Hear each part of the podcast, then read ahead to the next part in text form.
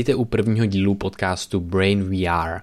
Já jsem Vojta a budu mluvit s Krištofem a berte to jako takové seznámení s námi a s tím, co budeme dělat a o čem budeme mluvit. Jsme tady s Krištofem. Ahoj Krištofe, jak se máš? Ahoj Vojto, mám se výborně, protože přesně asi po 3 letech, známe se 2 roky, ale po třech letech začínáme něco konečně dělat, že jo? Něco tvořit, něco psát, něco nahrávat a vlastně ty 2 roky jsou takovým souhrnem toho, jak je strašně těžký něco začít. Jo. Protože všude okolo je spousta slov, ale reálně něco začít dělat, tak je strašný problém, protože člověk furt má výmluvy jako nejsem dost dobrý, nemám na to prostě dost materiálu, nemám na to dostatečné komunikační schopnosti. Nemáme rekordy, na který bychom to nahráli. Jo, těch je jako spousta.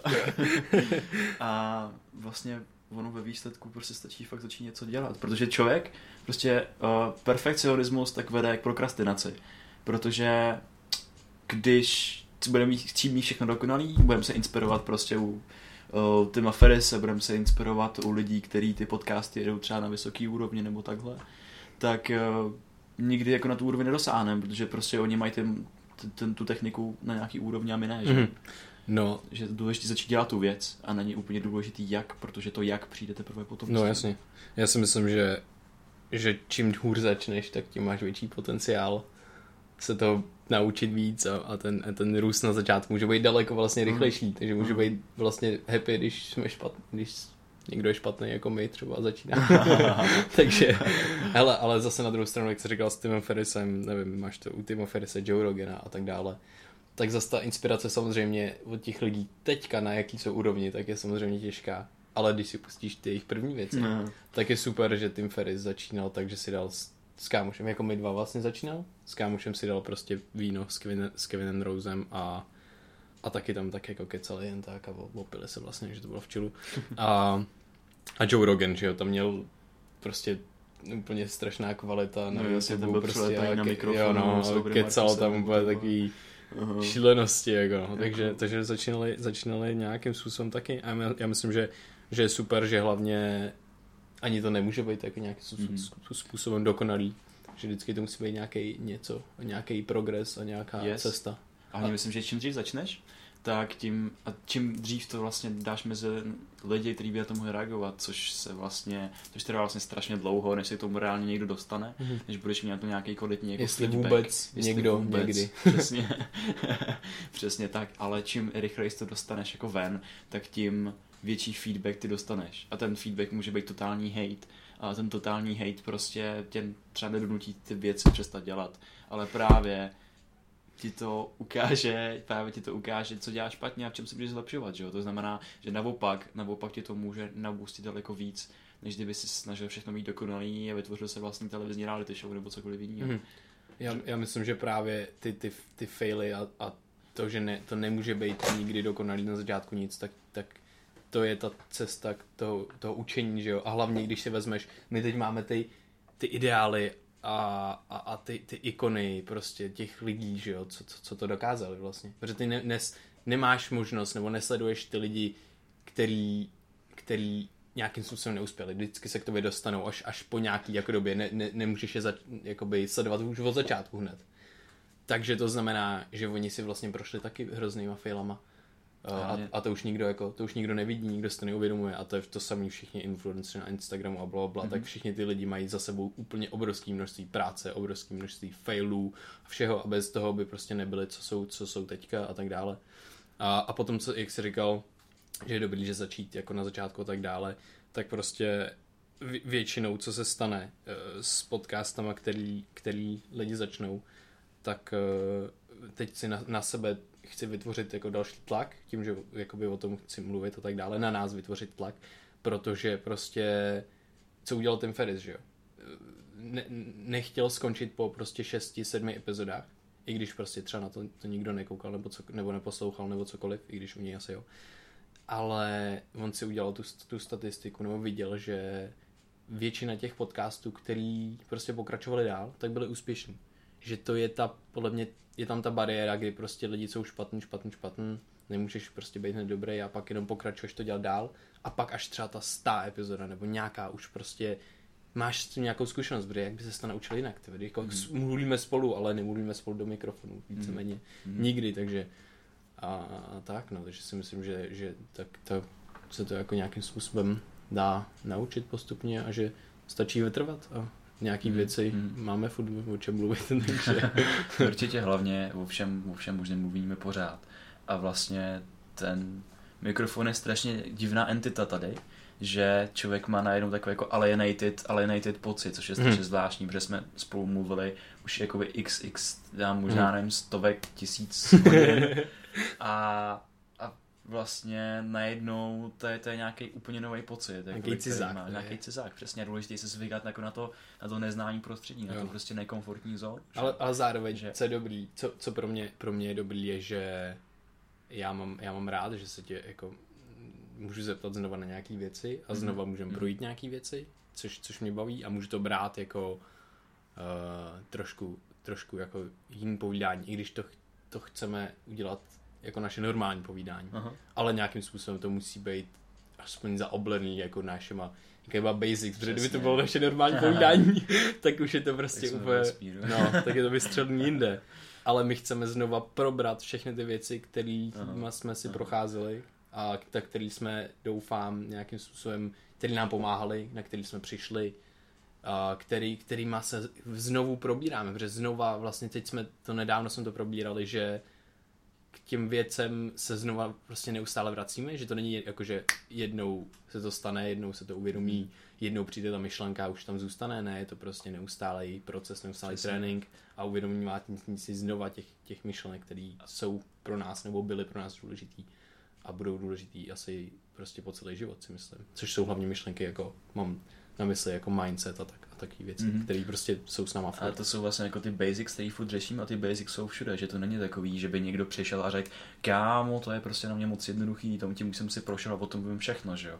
Protože člověk se na to pořád může dívat novýma pohledama, novýma úhlama a zjišťovat o tom něco novýho a hlavně náš mozek má jakoby fakt úžasnou kapacitu zapomínat, takže tím zapomínáním ty si umožníš to, že právě se na tu věc můžeš znovu podívat trošku jiný úhlu pohledu a už ty informace jakoby zkompletuješ na takový úrovni, že to třeba zase jakoby to téma obejmeš víc a víc zkomplexníš to ještě, je, přesně tak, pojmeš to prostě jinak a můžeš to použít třeba nějakým jiným způsobem. A hlavně toho, že si konečně tedy jakoby kreslíme tu linii nějakého rituálu, že si fakt sedneme a nebudeme mluvit prostě jenom u kafe, u čaje nebo takhle, ale budeme mluvit a nahrávat to, tak si vytváříme si rituál, že třeba se o ty témata, o nějaký téma, který si určíme, o kterém se budeme bavit, tak se o něm zjistíme jako daleko víc. To znamená, že už to nebude jenom takový jako slova do vzduchu právě, ale můžeme jít fakt do hloubky z těch věcí a i mě, i tebe, tak jo, je to takový stimul, že se můžeme do těch věcí fakt ponořit hloubš.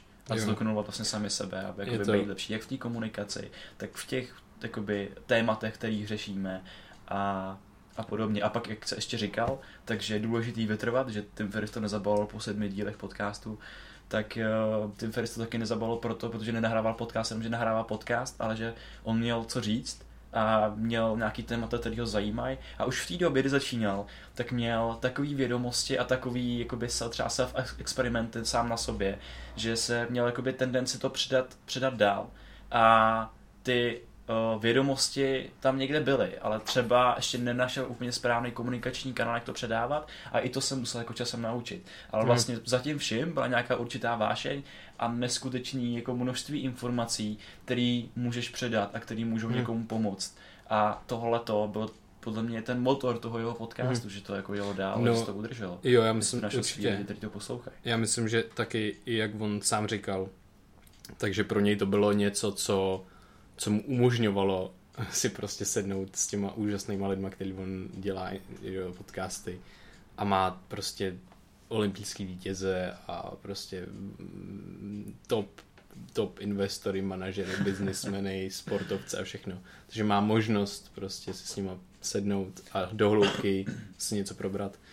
No a pro mě taky, no myslím pro nás oba je důležitý taky to, že to neděláme, že to není něco, co jako nahraješ a musí to prostě být, oh my god, musí to někdo, všichni to musí prostě milovat a musí to všichni vidět nebo takhle, ale je to něco, co nahráváš, co děláš hlavně pro sebe a že tím pádem vlastně tam eliminuješ jako nějaký ten neúspěch nebo něco. Už že teďka to nahráváme, to je fucking úspěch. Mm-hmm. Mm-hmm. Jakoby už ten akt toho a toho, to, že nám vlastně, si vzpomínám před rokem, kdy jsme si v podobnou chvíli na začátku semestru, na začátku října nebo na konci září jsme si říkali, že předtím, než odletíme do Barcelony, kde jsme letěli v listopadu někdy, takže nahráme první podcast a to bylo před rokem. Třeba ty Barcelona ještě poletíme, třeba to nebylo pevný. Jo, no, třeba to byla jiná Barcelona, no, to je pravda. Třeba jsme věděli, že mi tam bude blbě 2 dny a že, že tam budu jenom 1 den vlastně moc chodit. Takže... No, to moře bylo moc tepý, škoda, že v něm nebyl. A to je fucker. Oh yes. No, nevím, jestli v listopadu původ, co? Ne, jakože, no, takže mě strašně baví to, že něco vznikne a něco reálně budeme mít, že potom furt nebudeme povídat. Přesně tak. A je to pro mě, nevím, je to pro mě hodně důležité. A hlavně ještě jedna věc, co mě nejvíc baví, je to, že nahráváme vlastně to, co bychom my sami chtěli, kdyby někdo dělal a že bychom to poslouchali. To mě strašně baví. Já prostě, kdyby někdo nahrával o nějakých jako tématech, jako je prostě mindset, život, vesmír a další nutriční zdraví a obecně zdraví, a tak a různý životní styl, kdyby o tomhle někdo něco dělal. Vlastně i tohle jako možný se s těmi lidmi třeba víc propojit. No jako Tim Ferriss, my můžeme teďka prostě potom přijít za nějakými lidmi, kteří jsou zajímaví a můžeme s nimi nahrát věci, což prostě chceme dělat. A co mě na tom progresu, jako začít něco dělat vlastně fascinuje úplně nejvíc, tak je, že my máme tendence neustále mluvit o věci, které bychom chtěli dělat, mluvit o tom, jak bychom chtěli cestovat, mluvit o tom, jak bychom se chtěli naučit na kytaru, jak bychom se chtěli začít dělat podcast a takhle a furt neustále o tom mluvíme prostě a mně se strašně líbí, když si tam najdeš přístup jako mají atleti, protože atlet nebo člověk, který třeba dělá nějaký workout, tak nikomu nepřijde, když má prostě, nevím, nemá PS1 samá kost a kůže a říct se já až jednou budu mít ty svaly, víš co, já až jednou budu mít tolik kil, až budu nabušený jak hovado, tak to bude úplně super, to nikomu neřekne, protože by se mu všichni vysmáli, kdyby atlet někomu řekl, já až jednou skočím ty 3 metry prostě do dálky, víš co, tak ok, 3 metry asi není tolik, ale prostě 30 metrů do dálky, jo, tak to bude tak akorát. Tak budu někdo, víš co, tak je to ti nikdo neřekne tohleto. Jo. Oni prostě makají na sobě, mají nějaký trénink, vytvoří si právě nějaký habits, nějaký rituály a totálně obětujou třeba zase něco ze své komfortní zóny. Mm-hmm. Že prostě si nesežerou sachr, a nebudou sedět celý večer třeba u seriálu, že jo. Mm-hmm. Ale nikomu o tom neříkají. A vlastně jenom vidějí ten progres okolo sebe, kde se vyskytují v tom prostředí, kde všichni makají na svých cílech a oni se jdou za tím svým potichosti a až toho něčeho dosáhnou, tak teprve budou třeba hlasit. No, jasně. A takový přístup bych strašně rád praktikoval jako v každodenním životě. Prostě být jako atlet a méně o těch věcech mluvit a více dělat. Protože my jsme o té věci mluvili strašně dlouho, no, ale... to důležitá součást procesu, hodně důležitá, ale ten samotný akt sednout se začít nahrávat, není zase tak těžký, ale mentálně je to ta nejtěžší věc zrovna, co je. A jenom k tomuhle ještě jedna věc, že my vlastně ale jakoby ten náš point není vytvářet ten podcast a nahrávat. Protože my máme 2 věci, nebo víc věcí, o kterých mluvíme a děláme. My máme strašně věcí, o kterých mluvíme a děláme. Jo, jako jsou naše habits a blablabla. Takže my to děláme, jakoby o všem, o čem mluvíme spolu, tak děláme, že jo.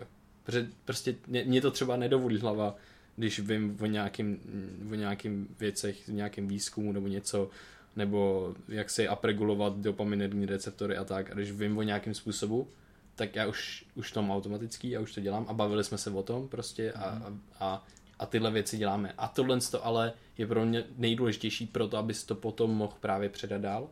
Pak je další věc, o který se bavíme a to je to předávání to dál, to je ten buď podcast nebo na YouTube nebo něco. A to jsme doteď podle mě byli nějakým způsobem zasekli, nebo ten jako podle mě v tuhle chvíli, co mají jako lidi obecně, tak strašně moc jako i mladých lidí a tak dále má tendenci něco takového jako dělat, vytvářet, ale je to jakoby strašně těžký, víceméně v tom smyslu, že ty bloky, které máme v hlavě, které nám, víš co, jak jsme se bavili na začátku, že když to nemůže to být dokonalý prostě, ale ty máš blok v hlavě, že a prostě lidi mě budou soudit a bude to špatný nebo něco takového, nebo ty se cítíš prostě kvůli tomu, že zníš jak idiot nebo něco, tak se cítíš třeba špatně, ale není to reálný a není reálný to, co si lidi okolo třeba myslejí, a hlavně tebe to vůbec nemusí zajímat, protože zpátky se vracím k tomu, ty to děláš pro sebe, nebo já to dělám pro sebe, pro tebe a proto, aby jsme se dál posouvali třeba v těch věcech, které nás zajímají, tak si myslím, že to je jako těma konverzacema, co jsme si prošli, tak jsme se vlastně nejvíc dozvěděli a nejvíc se uvědomili nějaký jako podle mě důležitý a silný věci, které pro mě byly strašně užitečné. Myslím si, že pro tebe taky. No a tohle to potom teďka jako posílat dál si myslím, že je úplně skvělý. A co si teda myslíš, že je ten core, kvůli kterému chceme sdílet ty věci, kterýma jsme se právě prošli v těch konverzacích, v těch různých činnostech, které děláme a prostě ve všem možným, v knížkách, podcastech, ve filmech a takhle. Teď si myslíš, že ten point? Jo, myslím si, že ten hlavní point toho je, že oba vidíme nějakou možnost lepšího fungování lidského organismu, hlavně mozku. A že ten mozek je nějakým způsobem evolučně přednastavený a nestíhá tu rychlost technologického vývoje a exponenciální růstu technologií vlastně a společnosti celý. Takže naučit se trochu ten mozek a mindset trochu líp ovládat, dostat lidi, nebo ne ani dostat lidi, jenom jde o to, aby třeba kdokoliv, kdo by to prostě poslouchal, aby může to 1000 lidí prostě, to je sračka, to je jedno, ale prostě, aby 2 lidi nebo 1 člověk, aby z toho prostě něco měl a aby se něco dozvěděl, aby mu to třeba pomohlo, a ta hlavní podle mě jako naše myšlenka je se dostat z toho fixed mindsetu do toho growth mindsetu, kdy prostě ten fixed mindset je přesně to, že ti to nedovolí dělat věci, které bys třeba chtěl. Třeba pro mě to bylo netušil jsem, nebo nikdy jsem si nevěřil, že bych mohl dělat neurobiologii, a teď to studuju a nemám s tím nějaký brutální problém. Ale bylo to jenom v mý hlavě, bylo to, že oh shit, budu vědec, fuck it. Je to jediná věc, co mě baví prostě. Mozek je jediná věc, která mě fakt drivuje, která mě fakt hodně baví. Mozek a vesmír teda, ale vesmír jsem věděl, že nikdy se k němu nedostanu, jako nepropočítám, že to bych, tam jsem fix pořád. Tam jsem vevnitř, to je v pohodě, tam to nepotřebuji už. Ne, to mě baví na té amatérské úrovni, jakože fyzika, blablabla, ta teoretická, kvantová a tak dále. Ale ten mozek jsem reálně, už jsem měl nějaký základ, aspoň v biologii, a do toho mozku jsem se mohl reálně nějakým způsobem ponořit a jenom změnit to. Co teď budeš dělat, půjď prostě na školu jinou, co tě prostě nebaví, nemá smysl chodit. Uvědomil jsem si, že prostě viděl jsem to zaprvé okolo sebe, jak ty lidi nejsou úplně jako tak happy, když prostě dělají 2., 3., 4. rok prostě školu, kterou jako nemají rádi. A je to prostě, je to tragédie, že se to děje, že lidi nenajdou nějakou svou vášeň, což si myslím, že je úplně to nejdůležitější, že s tou vášeň potom cokoliv, kdokoliv dělá, tak prostě vzniknou věci. Ten člověk se tím prostě potom, když do toho dá tu vášeň a tu práci, tak si myslím, že vždycky se tím může nějak uživit, ať je to cokoliv. A myslím si, že prostě že to máš jakoby podobně, že jsme našli, že nás drivuje nějaká věc, jako je třeba mozek. No a takže to si myslím, že je jako hlavní myšlenka tohle, dostat lidi do toho stavu mysli, kdy vyzkouší nové věci, vyzkouší věci, co je baví, co milujou, kdy můžou růst a který je prostě budou bavit a naplňovat, a ještě třeba, nevím, ještě si tím třeba vydělají nebo něco, když budou moc pracovat v tom, co by chtěli dělat, jasně, vlastně studovat. Takže tohle to je nějaký jako... obecně skrnutí toho, že teda člověk má možnost pracovat sám na sobě a vytvořit se z nějakého fixed mindsetu growth mindset a díky tomu vlastně si plnit svý sny a věnovat se tomu co chce. A co myslíš, že teda jako nás dva opravně k tomu, aby jsme o tom mohli mluvit o vlastně Protože celý tohleto se, jak se už zmínil neurobiologii, tak se to hodně točí okolo té neurobiologie, okolo poznání mozku, protože upřímně každá činnost, kterou vytváříme, tak má kořeny v mozku, ať už to je nějaký sport, nebo jenom jakoby schopnost učení, komunikace s lidma a jakákoliv vlastně jako performance, tak má kořeny v mozku podle toho, jak se staráme o ten svůj mozek. Jak ten mozek nám narost, protože každý mu nenarost stejně, každý se narodil s úplně jiným mozkem a jeho zkušenost zaformovala úplně jinak, tak každý prostě ty schopnosti, ty věci bude zvládat jinak, že jo. A ty si teď konc vlastně říkal, že každý by měl teda možnost se dostat tam, kam on chce, to znamená, že by měl možnost ten svůj mozek přizpůsobovat a optimalizovat na nějakou úroveň, aby se mohl věnovat tomu, co chce. To znamená, nebo co si teda myslíš, že nás opravňuje k tomu, aby jsme o tom mohli mluvit? Aby jsme vlastně mohli předávat nějaké informace, jak s tím pracovat. S tím neurobiologickým konceptem. No, myslím si, že ten základ v těch neurovědách a tak je určitě dobrý, protože bez toho prostě bychom si nějaký věci podle mě nemohli uvědomit. A potom vlastně tím, že sami jsme si podle mě tím procházeli, že nevědomky my jsme to, o čem chceme jako mluvit víceméně a předávat, tak to my jsme nevědomě dělali. Úplně jako přirozeně nějakým způsobem. Nějakým tam vzniklo nějaký drive zvláštní obou strany, kdy jsme se neustále jako skoro tak jako my jsme na sebe byli jenom kritický a posouvali jsme se, každý někdo měl nějaký názor a my jsme vlastně neustále konfrontovali ty nápady, ty myšlenky spolu a pak víte pseudohádky v hotelu, přesně tak, dvouhodinový, přesně tak. Každý má jiný pohled na věc a pak to uvědomí na konci, ale kámo, ty máš možná asi pravdu. Když se na to podívám kolem a koukolem, to je bylo strašně důležitý, třeba pro mě. Já myslím, že jako jak to je pro mě teďka, tak já mám vlastně vytvořenou tuhle věc jakoby v hlavě teďka. Já cokoliv mám za jako myšlenky a něco tak, co mě napadne nebo takhle, tak jsem hodně kritický na sebe a horko těžko věřím sám sobě, takže a nic pro mě není na 100%. A už je to jedna z těch podvědomých vlastně, z těch podvědomých setů, který se vytvořil. No jasně, to přesně tak. Podvědomě jsem se dozvěděl o tom, že jsem si vlastně vytvořil nějaký mindset, který byl vlastně, já nevím, jak bych to popsal, prostě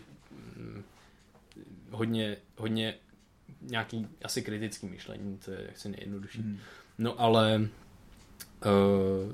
myslím si, že jsme tím nějakým způsobem takhle procházeli. A teda můžu jako konkrétně, ta hlavní myšlenka je ta že jsou vlastně dvě věci, které potom dávají jako neuvěřitelný smysl. A to je, že jsme si nějakým způsobem uvědomili, a je to prostě všude v literatuře, ve vědě a tak dále, že není to o tom, co se děje mimo nás, ale je to jenom o tom, jak na to náš mozek reaguje.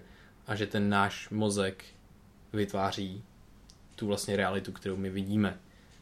Takže my si potom s tím můžeme hrát, protože další ten fakt, ta věc, která je důležitá, je to, že mozek se dá měnit. A když tyhle věci spojíme dohromady, to, že mozek vytváří realitu, kterou vidíme, a to, že my ten mozek můžeme měnit a nějaký základní funkce toho mozku, že když budu nějakým způsobem myslet, tak ten způsob myšlení bude potom silnější a silnější. A hlavně ten způsob myšlení potom, když to hodně pojmeš abstraktně, tak ho uvidíš v tom svém okolí, protože přesně to ty tím mozkem tak mění svý okolí, který prostě ten mozek vnímá. A to okolí zároveň mění ten tvůj mozek, takže to je taková nekonečná feedback. Je to nekonečný, vlastně, no je to nekonečná změna. No a tyhle věci teda, když prostě se spojí, tak potom si můžeme uvědomit, oh shit, takže já vlastně svým vlastním mozkem můžu změnit svůj mozek a tím změnit, jak vnímám realitu.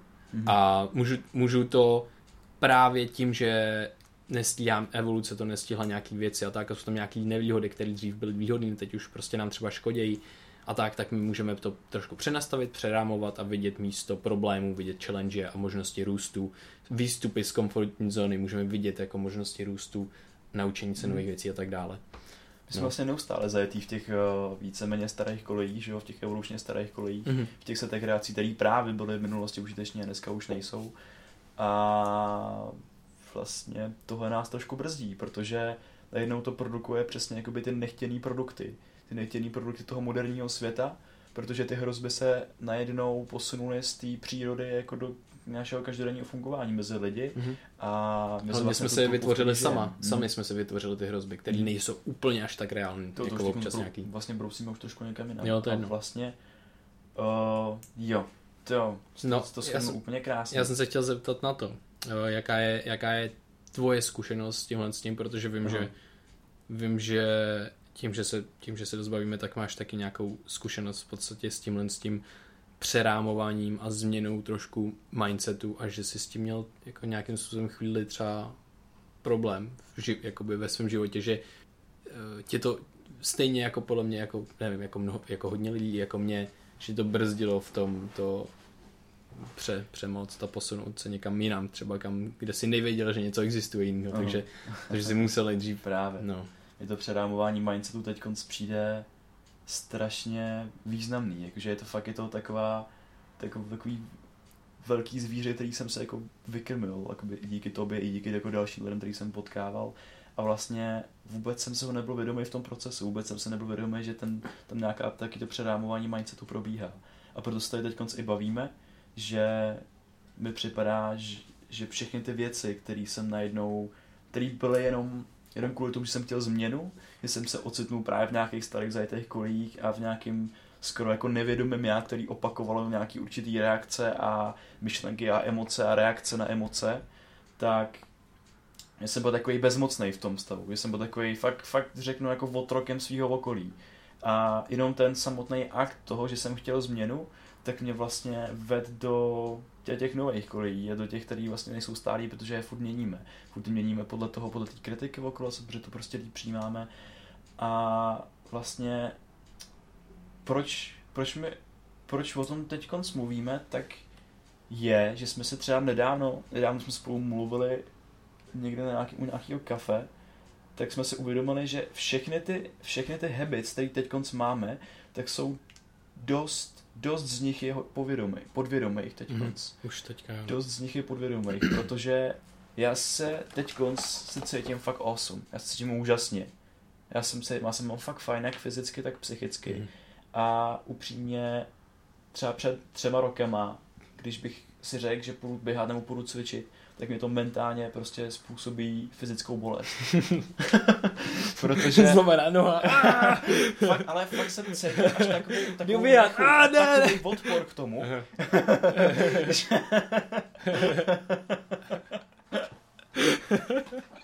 Not again. Takový odpor k tomu, že mě to až bolelo, jenom tam myšlenka.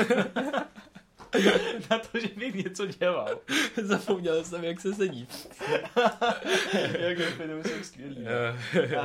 A teď konc to jenom čistě skrz ty habits, tak jsem mám fakt fajn. Já myslím si, že je důležité to předávat dál. A je důležité si hlavně ty věci uvědomovat, protože já se cítím úžasně. A vlastně už nevím, kvůli čemu se cítím úžasně. Nebo je těžký najednou o tom začít mluvit, kvůli čemu se cítíš úžasně. Já si dokážu vymyslet věci, kvůli kterým se jakoby, který teď vnímám, že jsou pro mě důležitý, což je nějaký další růst a nějaký třeba vliv na společnost a takhle, ale to by mi třeba před 2 rokama přišlo nereálný. Já před 2 rokama bych se cítil, kdyby se mě někdo položil otázku, jakoby, proč se cítíš šťastný, nebo kdy se cítíš šťastný, tak já bych před nějakýma 3-2 rokama odpověděl, já se cítím šťastný, když nemám depresi, když neležím doma v posteli a necítím se na hovno. Jo, teď tohle je pro mě totálně nereální. To je někde v minulosti a proto pro mě neexistuje, protože já se cítím fakt dobře každý den, víceméně. A vím, že to je tím, že jsem spoustu těch zvyků, který jsem se začal implementovat kvůli na té cestě ke změně, tak jsem začal implementovat do toho každodenního života. A jenom tím, že jsem je opakoval do aleluja. A tolikrát jsem failnul, tolikrát jsem prostě... zklamal sám sebe a cítím se kvůli tomu jako na nic. Tolikrát jsem, ať už to bylo třeba, chtěl začít běhat, chtěl třeba víc hrát na kytaru, chtěl přestat jíst cukr a chtěl se zbavit prostě určitých mentálních vzorců, který jsem v téhle furt opakoval, určitých třeba negativních afirmací, určitých hlasů, který mi říkali, hele, to nedokážeš, určitých obav, že se na mě v ostatní dívají s pohrdáním, určitých jako obav, že nebudu přijímaný těma svýma kamarádama, který třeba byli někde na té střední škole, mají totálně třeba jiný mindset a prostě víceméně nedokážou přijímat to, o co se teď nějak zajímám. A vlastně jsem od této sociální bubliny nebyl schopný nějakým způsobem přijít. A najednou jsem je postupně začal třeba jako přestával jsem jim dávat váhu jakoby tomu jejich názoru, protože mě fakt jsem se chtěl změnit. Fakt jsem se chtěl jako někam dostat, abych se do nějakého místa, kde mi bude líp. A musel jsem vlastně dost nevědomně, ale vědomně. Na začátku nevědomně. Ale pak, když jsem to začal dělat vědomě, tak to nabralo na růstu a začal jsem všechny ty věci dělat. Jo. A můžu se zeptat, chtěl jsem se zeptat, jestli byl nějaký moment, nebo jestli se stalo někdy v tom průběhu, že jsi měl nějaký negativa, který se ti, jako v hlavě, myslím, ne jako negativa o tobě, jako o lidský bytosti, ale negativa v tvý hlavě, který ti dělali nějaký problémy.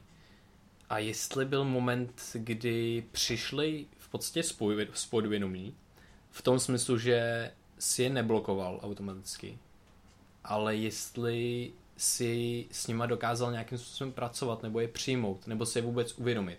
Jestli byl nějaký proces v tomhle tom. Jakoby v tom, že každý má v hlavě nějak negativa. Aha.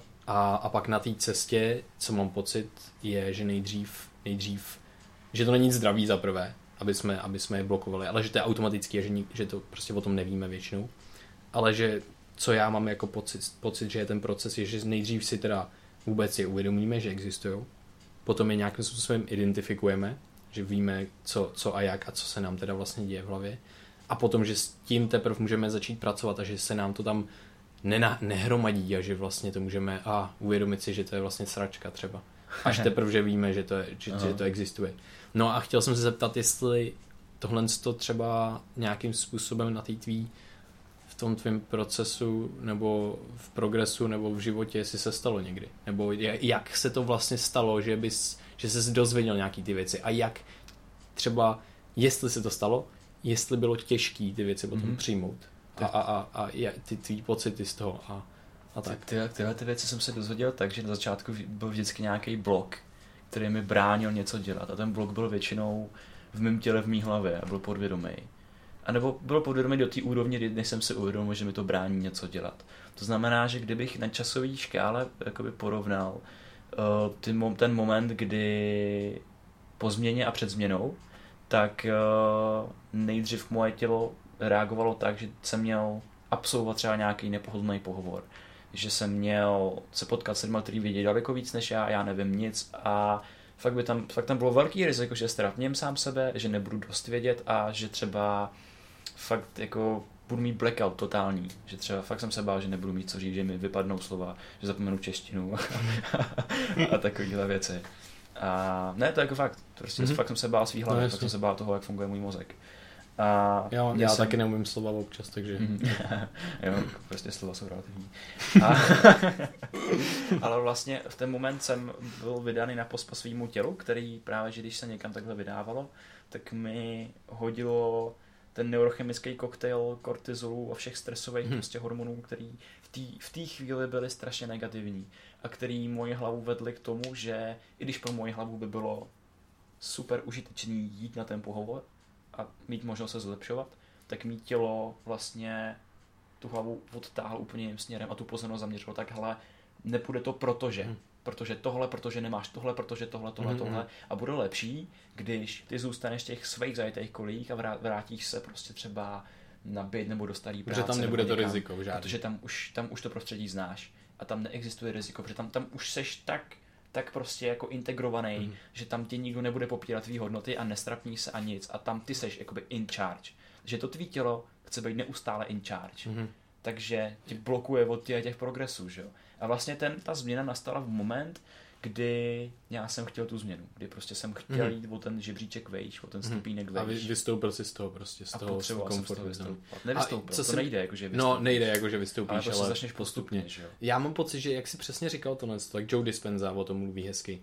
A to je ten feedback loop. Ten feedback loop toho, že tvoje hlava ovlivňuje to tělo a pak to tělo ovlivňuje tvou hlavu. Mm-hmm. A že vlastně většinou myslíme kolik 30 000 myšlenek denně máme a 90% z nich je těch samých, těch minulých. Mm-hmm. A když vlastně chceme něco změnit, tak tohle to musíme nějak rozbít. Ten feedback loop, který je prostě začarovaný kruh toho těla a ty mysli. A prostě my si hodně často si neuvědomujeme, že co se stane, když jsme v nějakým prostě stresový situaci nebo takhle, tak celé to tělo prostě najednou není uvolněný, že jo, a nemůžeme dejchat v pohodě. Většinou ani nevíme, jak dejcháme. Dejcháme, že jo, mělce, nebo nedejcháme vůbec nikdy, když je to nějaká hodně stresová situace. A pak vlastně to tělo tímhle tím způsobem ovlivňuje tu hlavu. Takže já mám, plně mě fascinuje to, že my vlastně jenom tím, že někam vstupujeme a jak říká Jordan Peterson, že si dáme ty ramena nahoru dozadu. A ramena dozadu, tak to nám normálně změní mysl, změní nám to jak se cítíme prostě v té situaci. To mi přijde úplně úžasné a myslím si, že tyhle věci jsou přesně ty, kdy pomalu máme strašně silnej, podle mě každý člověk má strašně silnej tento kolo, to začarované kolo toho těla a mysli a kdy je to hlavně v minulosti a teďka jak tam dá tu novou věc, když ta mysl se je vlastně napojená na to tělo a krmí se z toho a to tělo se krmí z té mysli, tak my musíme úplně pomalinku, postupně něco jako rozbíjet nebo takhle a můžeme tam dávat nový věci, takže můžeme tam dávat místo nějakých negativ nebo něco, tak může dát pozitiva, bude to automaticky všechno potom vlastně lepší. No, takže to bylo jenom k tomuhle, že mě to připomnělo tohle. Jo, jinak všechno, co vlastně o čem mluvíme, jestli budeme zmiňovat nějaký lidi, tak všechno bude v poznámkách a na všechno budou odkazy a tak dále. Určitě budeme mluvit o knížkách hodně a tak vždycky, takže. A teď jak jsi zmínil, tak o tom těle, o té mysli, tak ty se nechceš zbavit ani jednoho, ani druhýho, no, protože obojí je pro tebe jakoby super výhodný, že jo, ale vlastně to, o čem se teď stočíme, tak jsou nějaký sebeuvědomovací proces. A prostě nějaký sebeuvědomovací mindfulness, já nevím, říkej tomu jak chceš, že prostě jenom pozoruješ to, co se v tobě děje v určitých situacích a přesně jak se říkal, uvědomíš si to a pak teprve s tím můžeš začít něco dělat. To znamená, že ještě abych se vrátil úplně zpátky, tak co já jsem začal dělat, že já jsem se cítil špatně, když jsem měl na ten pohovor. A řekl jsem si, hele, já se chci cítit špatně, abych se někam dostal. Takže já jsem tam šel s tím prostě. Zase jsem pracoval vlastně, že jsi to přehodil, jakoby, že to je dobře, že se cítí špatně? Jo, takhle to nějak? Jo, přesně tak, že to je dobře, že se cítím nekomfortně, že moje tělo chce zdrhnout, protože v tomhle tom pocitu tak je prostě prostor pro růst. Když jsem chodil na ty místa a najednou jsem se tam začal, no, takový krásný proces maný jako habituace, že ty zvykáš na to prostředí okolo tebe, dostaneš se do momentu, kdy se v něm začneš cítit pohodlně. Takže já jsem se začal cítit pohodlně v prostředí, který předtím pro mě bylo totálně jako obrovský strašák. A najednou to prostředí prostě pro mě se stalo stereotypem.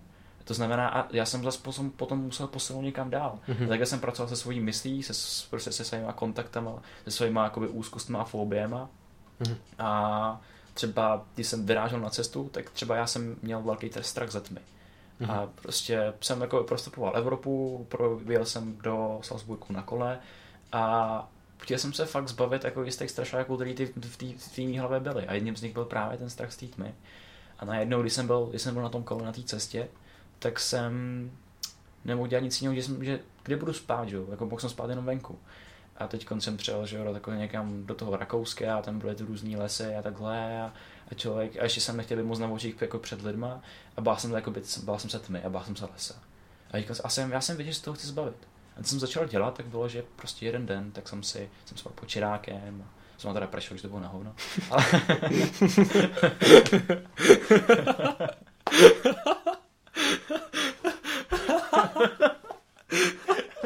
Yes, okay. Ale spál jsem pod čirákem.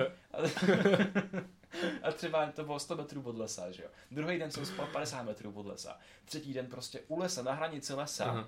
A ten poslední den kde jsem spal v lese. Oh my god. A prostě každý den, když víš, třeba, jako OK, když třeba spíš v tom lese, tak seš fakt v tom novém prostředí a fakt třeba jakoby nezamouříš ty oka dlouho. Třeba fakt seš z hůru 3 hodiny a prostě ta hlava tě vytváří ty obrazy a takhle.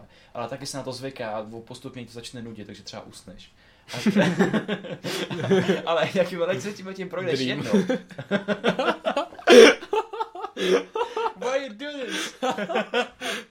Ale jakmile se tím projdeš jednou, tak už to pak zvládneš po každý. Protože už ta hlava to bude vidět. Ty jsi překonal ten strach a zjistil jsi, že to není, že tě tam nečeká něco hrozivého, něco, co by tě zabilo. Mm-hmm. Je to, po čem bys umřel.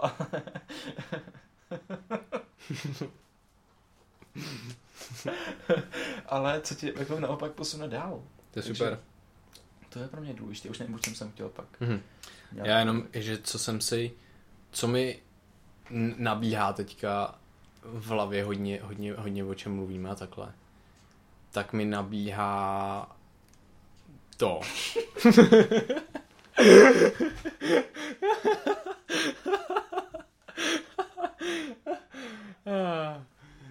Jenom mi nabíhá to, že... No, já to pomalu prostě.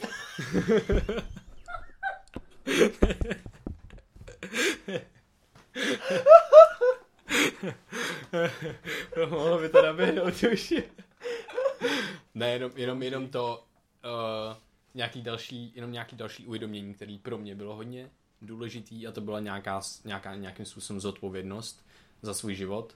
Ale co mi k tomu nabíhalo, bylo to, že tam je další nějaký jako riziko, který tam přichází, a to je už k tak velkému tlaku společnosti na člověka, na jedince, který má pocit, nebo prostě co vidím kolem mě, tak je, kdyby někdo nešel na nějakou vysokou nebo něco, tak je tam prostě určitý tlak té společnosti, těch rodičů a tak dále, ale přitom ten tlak je prostě vytvořený zase uměle.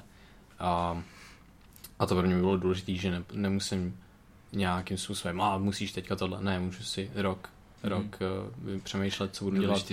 Najít si víru v té vlastní schopnosti a vlastně zjistit, že co tě baví. Že? No jasně, hlavně co tě baví, co tě naplňuje prostě. Kdy je takový ten pocit go with the flow, protože ty nechceš jít proti zdi, ty nechceš prostě se stát účetním, pokud tě baví jako malovat v obrazy. No jasně. A protože ty můžeš být účetní, můžeš sedět na nějakého stolu a nikdy v tom nebudeš dobrý. A to je jedno, že to bude účetní. Prostě no, můžeš nikdy, to být dobrý a můžeš malovat obrazy přitom. Právě jde o to, že ty nemusíš dělat ani to, že je nebezpečný, si myslím, že vytváříme moc tlaku a že u těchto z těch věcí důležitý říct, že ten tlak potom může být občas až moc velký a může nás to zase dostat zpátky. Ten tlak dnešní společnosti je hodně časový, že jo? Protože všude ti na tebe ti kladou jako za důraz.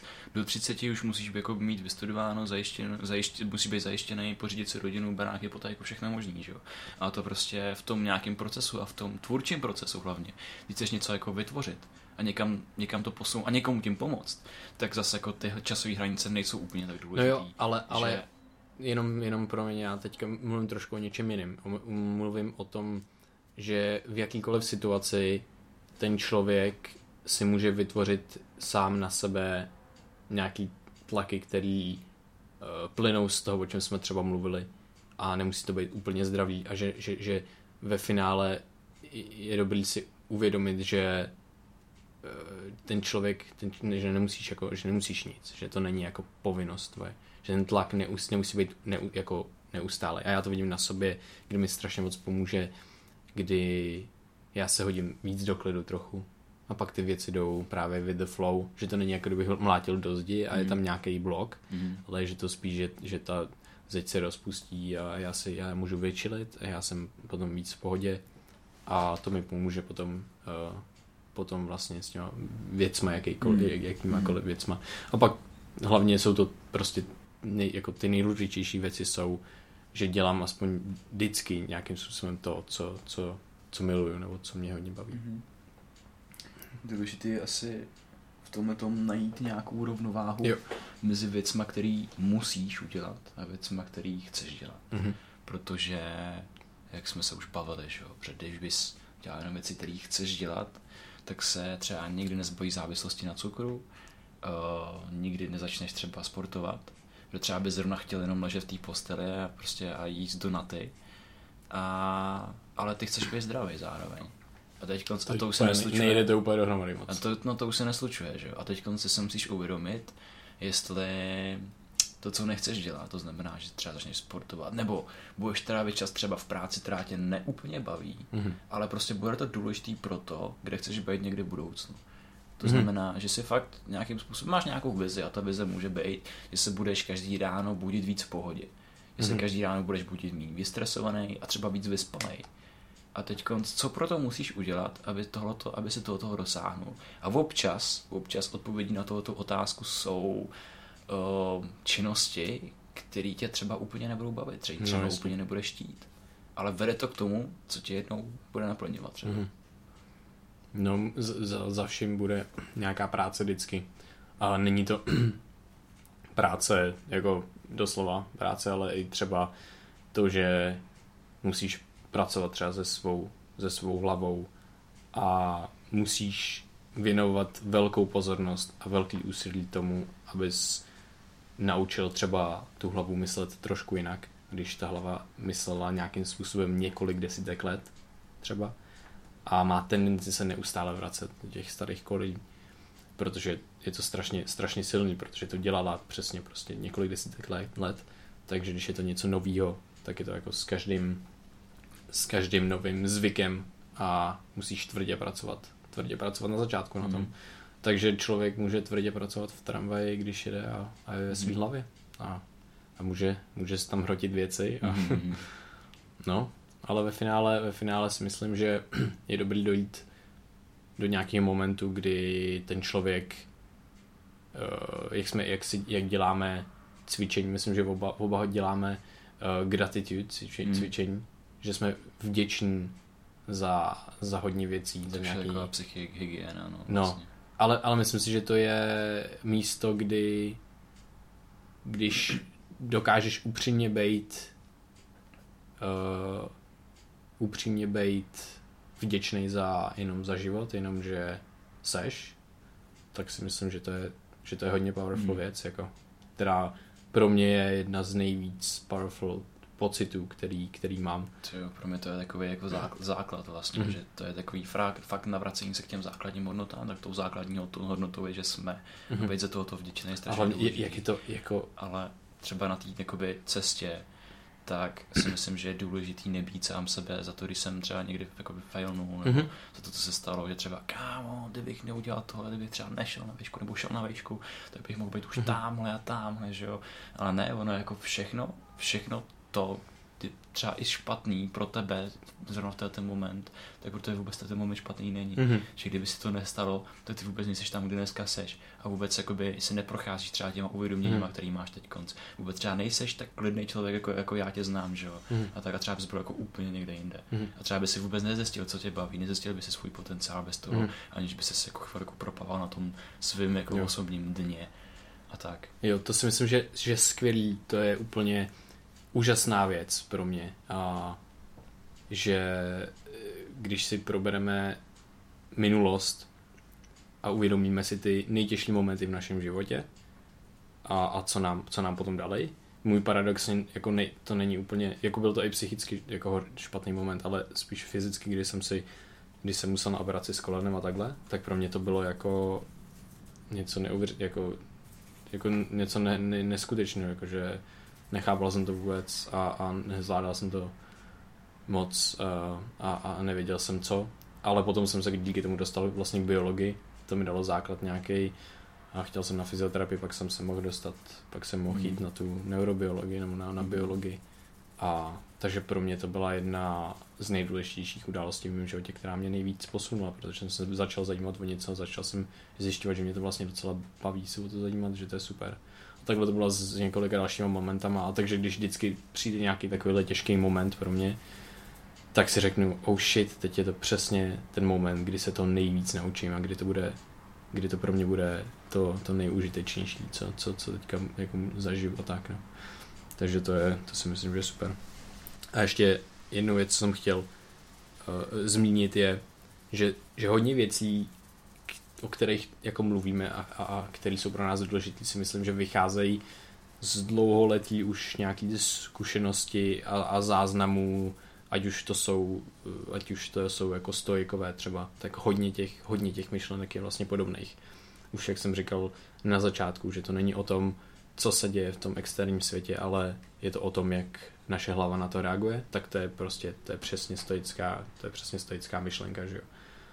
Takže si myslím, že tohle je další věc, další nějaký jako validátor toho, že to má potenciál, že to funguje, že tohle co to tady je přes 1000 let a myslím si, že to jsou úžasné myšlenky, které jsou hodně hodnotný. Já myslím si vlastně i k té samotné činnosti, kterou tady teď děláme, že umožnit k ním přístup jako i ostatním, protože furt seš limitovaný tím množstvím informací, které se k tobě dostanou a tím, jak je filtruješ. Jo? Protože kdyby ti nikdo na střední neřekl, že existuje třeba něco jako medicína, tak bys ani nevěděl, že třeba by se mohl někdy dostat na medicínu nebo na biologii, tak. Nebo tak. Že seš limitovaný těma informacemi, které se k tobě dostávají. A to vědění tady je prostě několik stovek a nevím, i 1000 let a praktikovala ho prostě a víceméně moc se nezměnilo za to. Moc se nezměnilo, ty techniky zůstávají víceméně. Je až neskutečný, co oni vlastně říkají za věci, jak velkou pravdu si myslím, že mají, že to je jako až fakt... Právě, ale důležitý je jenom to vlastně objevit a začít to nějakým způsobem praktikovat. Ale potřebuješ i v dnešní době mít jakoby nějakým způsobem dobře uspůsobený kanály, který ti tu informaci zprostředkují. Děláš sichty, to je hrozný. Ne, tady dám moucha, mě se nehej. Teď ti tu informaci zprostředkujou. Jo, já si myslím určitě, že to je taky další důvod, že to není něco, co... že to, co tady vytváříme, že to není oh my god, přijde to poslechněte, ne, prostě to je zdroj nějaký informace a kdokoliv si k tomu najde cestu, komukoliv si to bude líbit, ať je to jeden člověk, třeba tak se o tom dozví a bude to super, třeba by to něco dá. Nejméně se znovu dozví o tom, co vím už. Jo no, jo, třeba já si to poslechnu, že jo. No jasně no, protože víš. Nám to má mě poslechnout.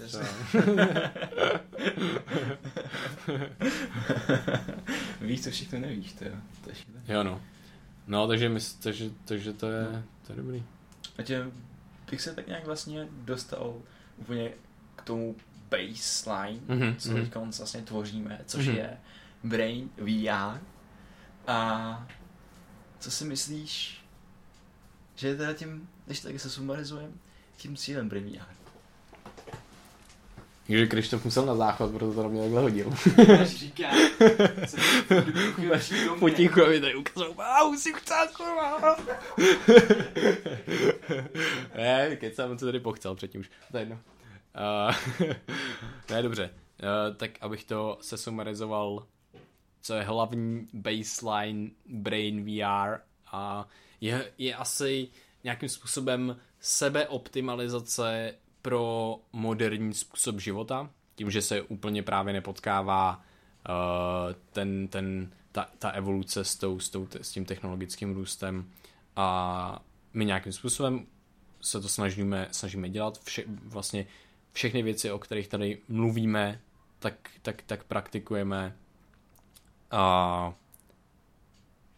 a tady jsme to vzali hodně obecně všechno. Mluvili jsme jenom vlastně o tom procesu.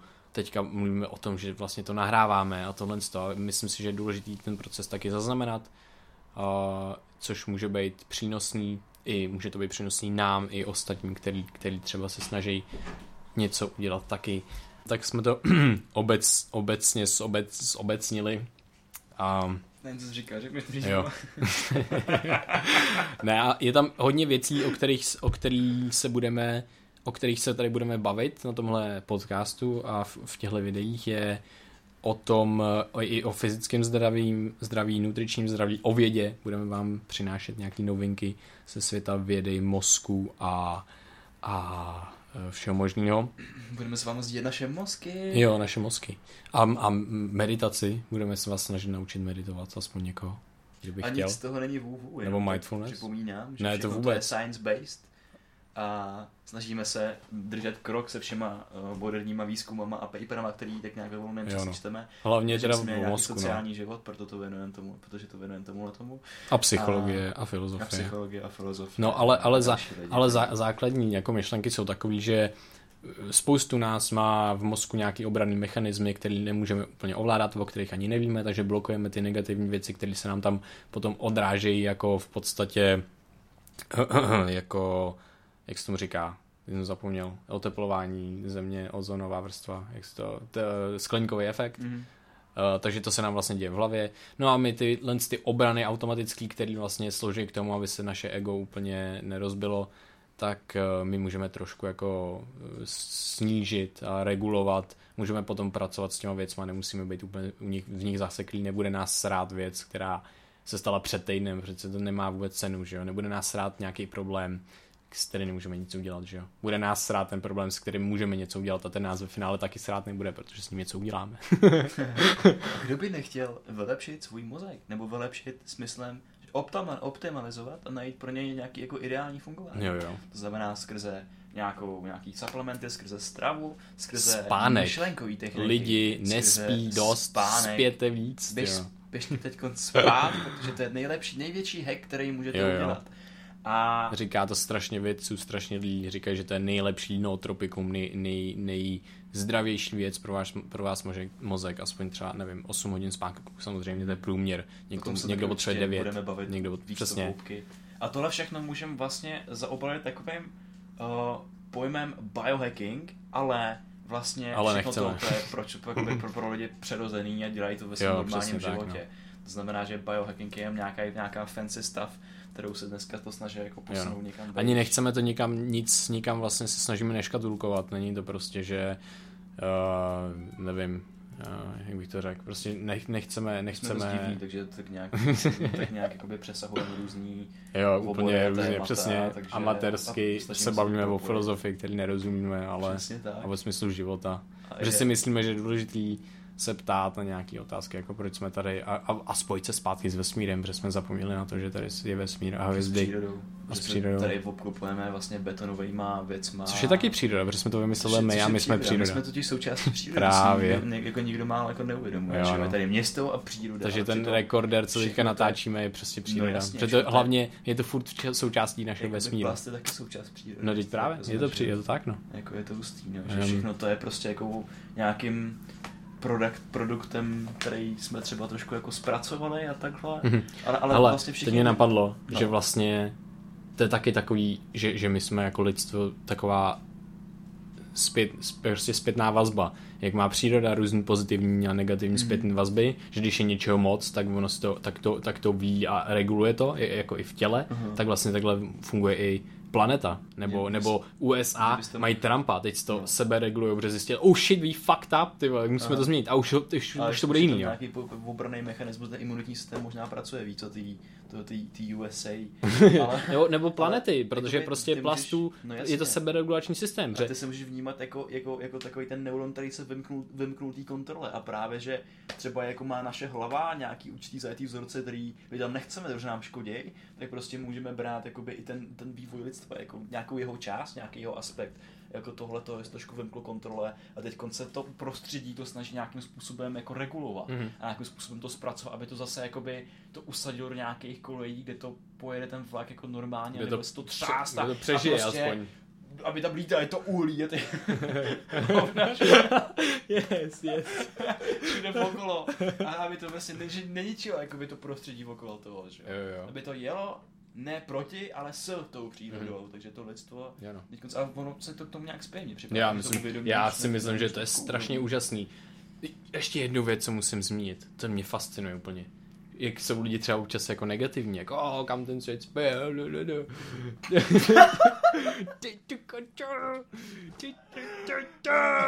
no, takže si myslím, sorry. Ty vždycky napodobá svoji babičku. Jo? No, jakože... Ty znáš moji babičku. Jo. Ne, tak prostě... Ale jo, občas jsou nějaký lidi, kteří říkají, že je to špatný všechno.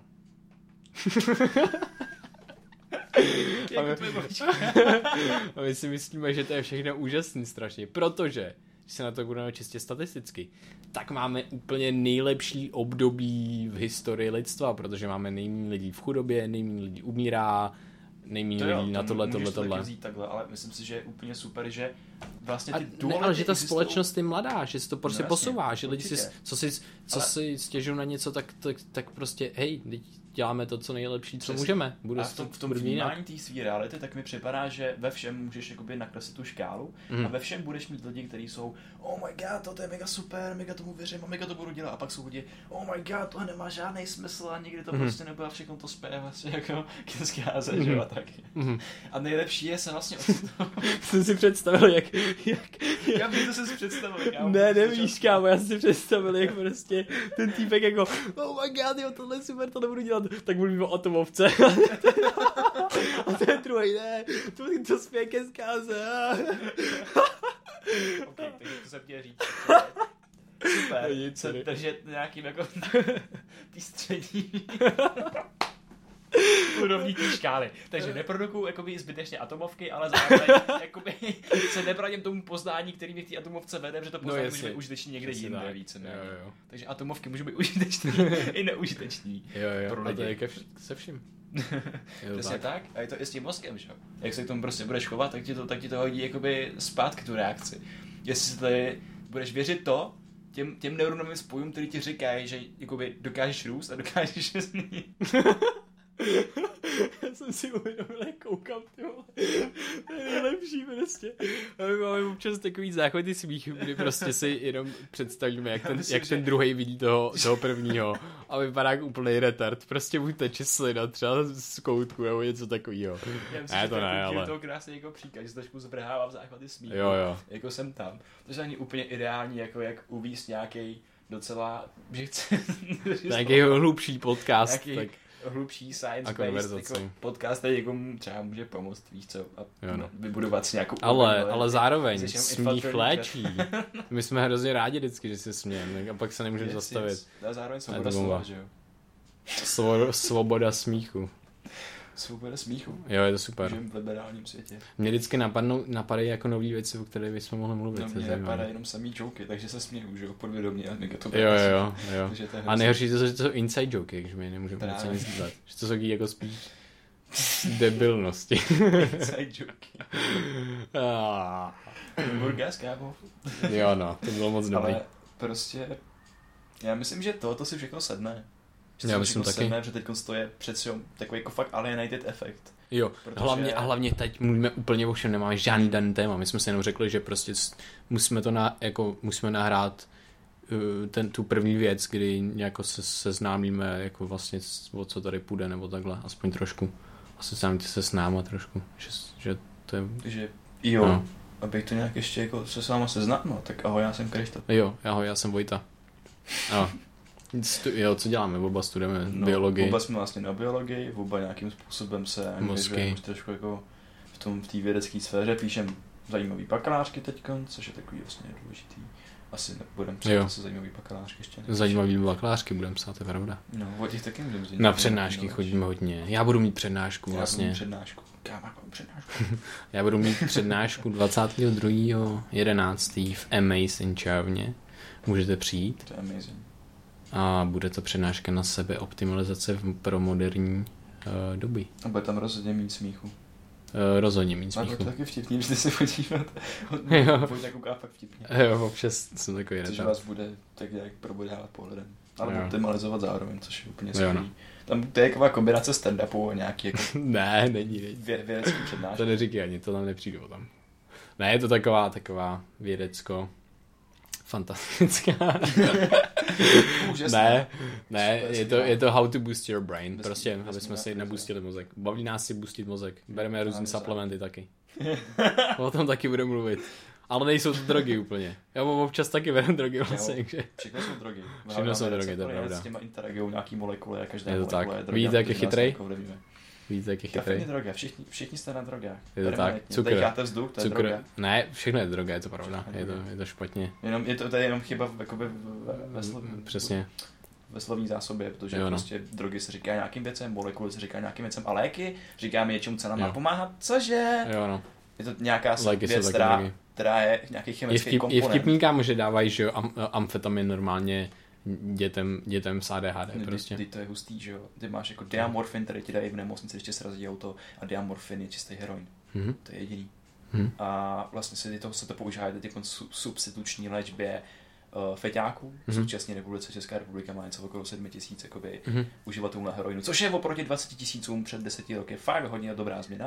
To je super. A já myslím, že to je strašně dobrý, protože ty lidi nechtějí být samozřejmě závislí, ty lidi se toho chtějí zbavit, ale nemůžou, prostě fyzicky to nejde. Že ty můžeš vytvořit nějakou substituci. No, právě, to je ono. To znamená, že jim zmírníš nějakým způsobem ty jejich špatný projevy, no, závislosti. A oni se můžou zpátky vrátit do společnosti potom.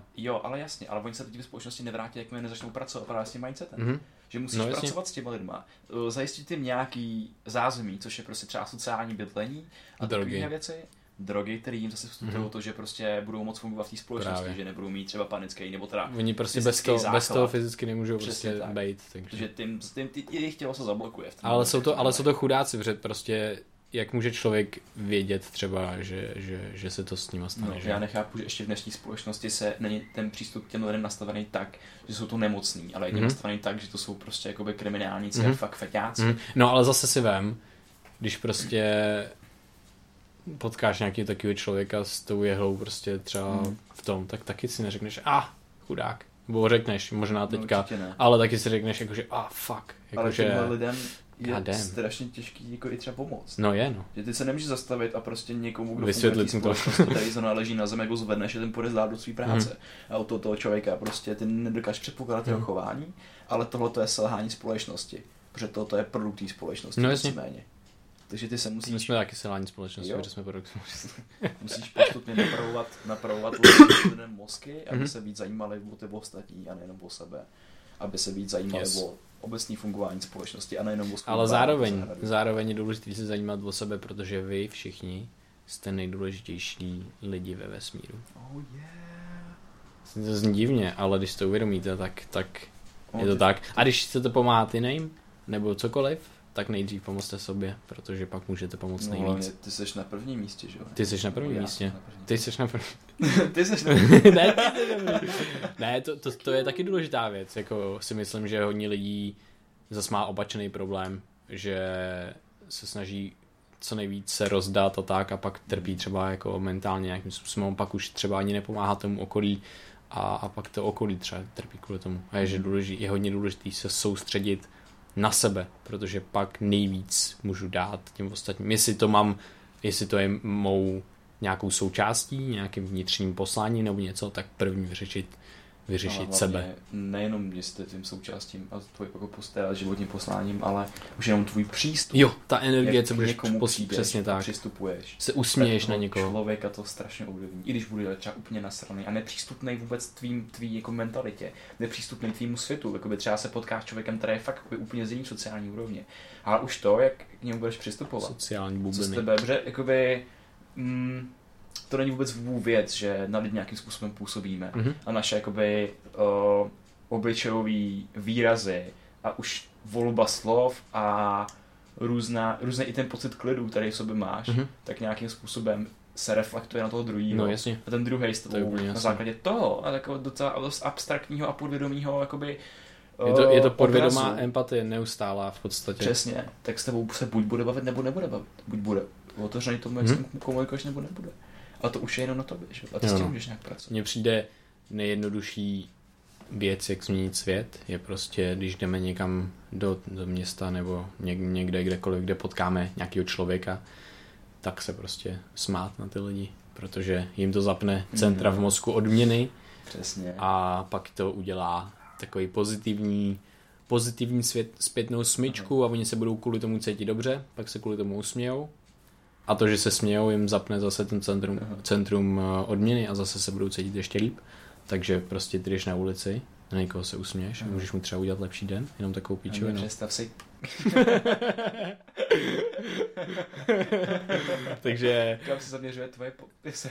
Ne, jenom, že je hustý, že to může fungovat i na tebe. Já když jsem byl frustrovaný za zápas fotbalového, když jsem hrál fotbal ještě a prohráli jsme a já jsem hrál špatně, nebo myslel jsem si to o sobě.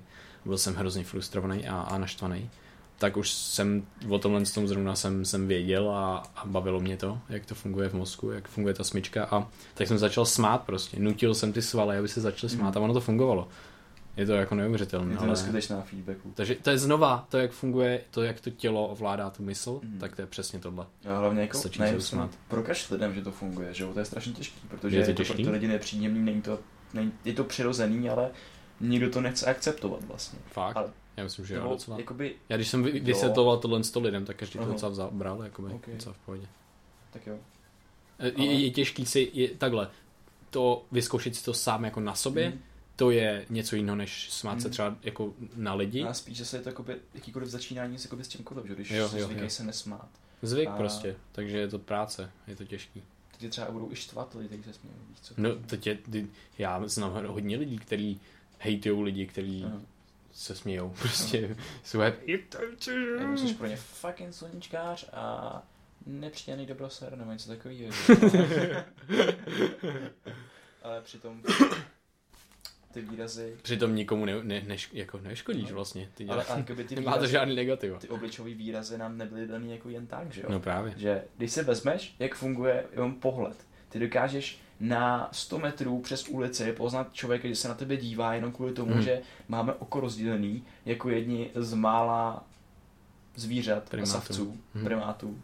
Taky máme rozdělený na bělomo a vlastně... Jo, jasně. Čočku.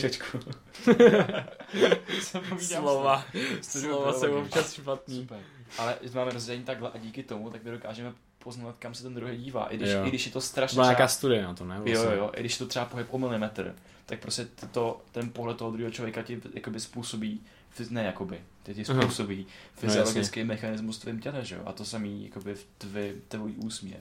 Nebo když se na tebe někdo usměje. Takže tvojí mozek to spatří a najednou tobě to přichází ta informace sem v prostředí, který je pro mě příjemný a pohodlný a nikdo mi tady nechce zabít. To znamená, že mozek se automaticky začne cítit líp, začne ti produkovat ty radostný endorfiny, serotoniny a tak. Ale normálně, teďka jsem poslouchal Here We Are podcast Šina Mose a oni tam mluvili o nechutenství a nechutnosti a tak. A oni to zkoumali tak, že měli obrazy. Nechci se zavřít v okna, moc mi to nejde. I did it. Hele, měli tam obrazy, bylo to zajímavý. A když ty obrazy byly identický, oni tam změnili vždycky jenom nějakou věc jednu. A samozřejmě je to docela logický, ale když tam změnili nějakou nechutnou věc, jo, tak ty lidi, i když to bylo prostě pixelově úplně nepoměrný těm jiným věcem, co měnili, ale byla to ta věc nechutná nějaká, tak ty lidi si to okamžitě všimli a ukazuje to, jak ono to potom bylo na to studie, ta vědkyně, a ukazuje to na to, jak ten mozek je nastavený na to nechutný, že prostě to nějakým způsobem ti říká, jestli to můžeš třeba jíst nebo tohle, že když najdeš nějakého červa někde, tak je to prostě mega moc nechutný a nebudeš jíst to, co z toho vylezlo. A to je nastavené evolučně, protože tím vlastně určuješ stáří té potraviny a že je prošlá a že ti neudělá úplně dobře. Takže prostě úplně hustý věci, co tam byly. To si vlastně, je to dobrý. Zase dáme odkaz na skvělý podcast, který posloucháme taky. A možná bude nejlepší, když se najdete náš Instagram a vlastně sociální sítě, které všeobecně tak nějak hodíme do notes a takhle. Jo. Protože na Instagramu i na Facebooku tak sdílíme vlastně podcasty, které nás zaujmou, studie, které nás zaujmou, a snažíme se to i trošku přehlodat do nějakých víc čitelných řádků i pro ostatní, aby to bylo srozumitelné. Takže určitě budeme doporučovat podcasty, budeme doporučovat knížky, protože se potkám víc s knížkami než s lidma. A určitě budeme tam se snažit nějak přehledávat studie, protože ten vědecký jazyk je dost nesrozumitelný občas. A občas, co nás zajímá, tak tam pošleme. No. Já myslím si, že... A teda, kdybyste chtěli na Instagramu, tak to je Brain _V_R. Stačí Brain VR. Jo, najde to. Najde to i takhle, myslím, že... Dobrá. Brain VR dohromady, anebo s těma podřídkama najdete to. Máme tam takový modrou hlavu z mozky. Modrá hlava. A to samý na Facebooku, Brain VR, když najdete, asi si myslím, takže to najdete. Přesně. Ale bude to když tak v poznámkách, kdekoliv tenhle podcast posloucháte. To asi všechno. Takže nakopněte svý mozky. A nakopněte naše mozky. Nakopněte naše feedbackem. Kdybyste měli feedback, mozky. Kdybyste chtěli nám napsat feedback, tak vítáme veškerý feedback. Bude to úžasné. Aby jsme se mohli zlepšit třeba. A hlavně jsme i neustále v Praze, takže kdybyste se chtěli potkat osobně, tak asi určitě to nějak vykomunikujeme. To je jasné. Nebo kdybyste byli hustí a chtěli byste s náma pokecat na podcastu. Určitě. To je další progres našeho podcastu. Budeme zvát random týpky. Ne, budeme zvát hosty, který už máme nějaký domluven, takže to bude zajímavé. A jsou to týpci, kteří se hodně vyznají ve svém oboru. Jo, je to super. Týpek usíš, tak sem nikdy nepřijde. Jo, to je pravda. Takže tohle musíme vydat někdy hodně později. A nejdřív to nahrát s ním a pak to vydat. No jasně, to je nejlepší. No nic. Mějte se krásně, ať se mají i vaše mozky dobře. A uslyšíme se příště. Nebo vy nás uslyšíte, možná. A nebojte se zlepšovat a nebojte jít vstříc změně. A tomu, co milujete. Brain VR.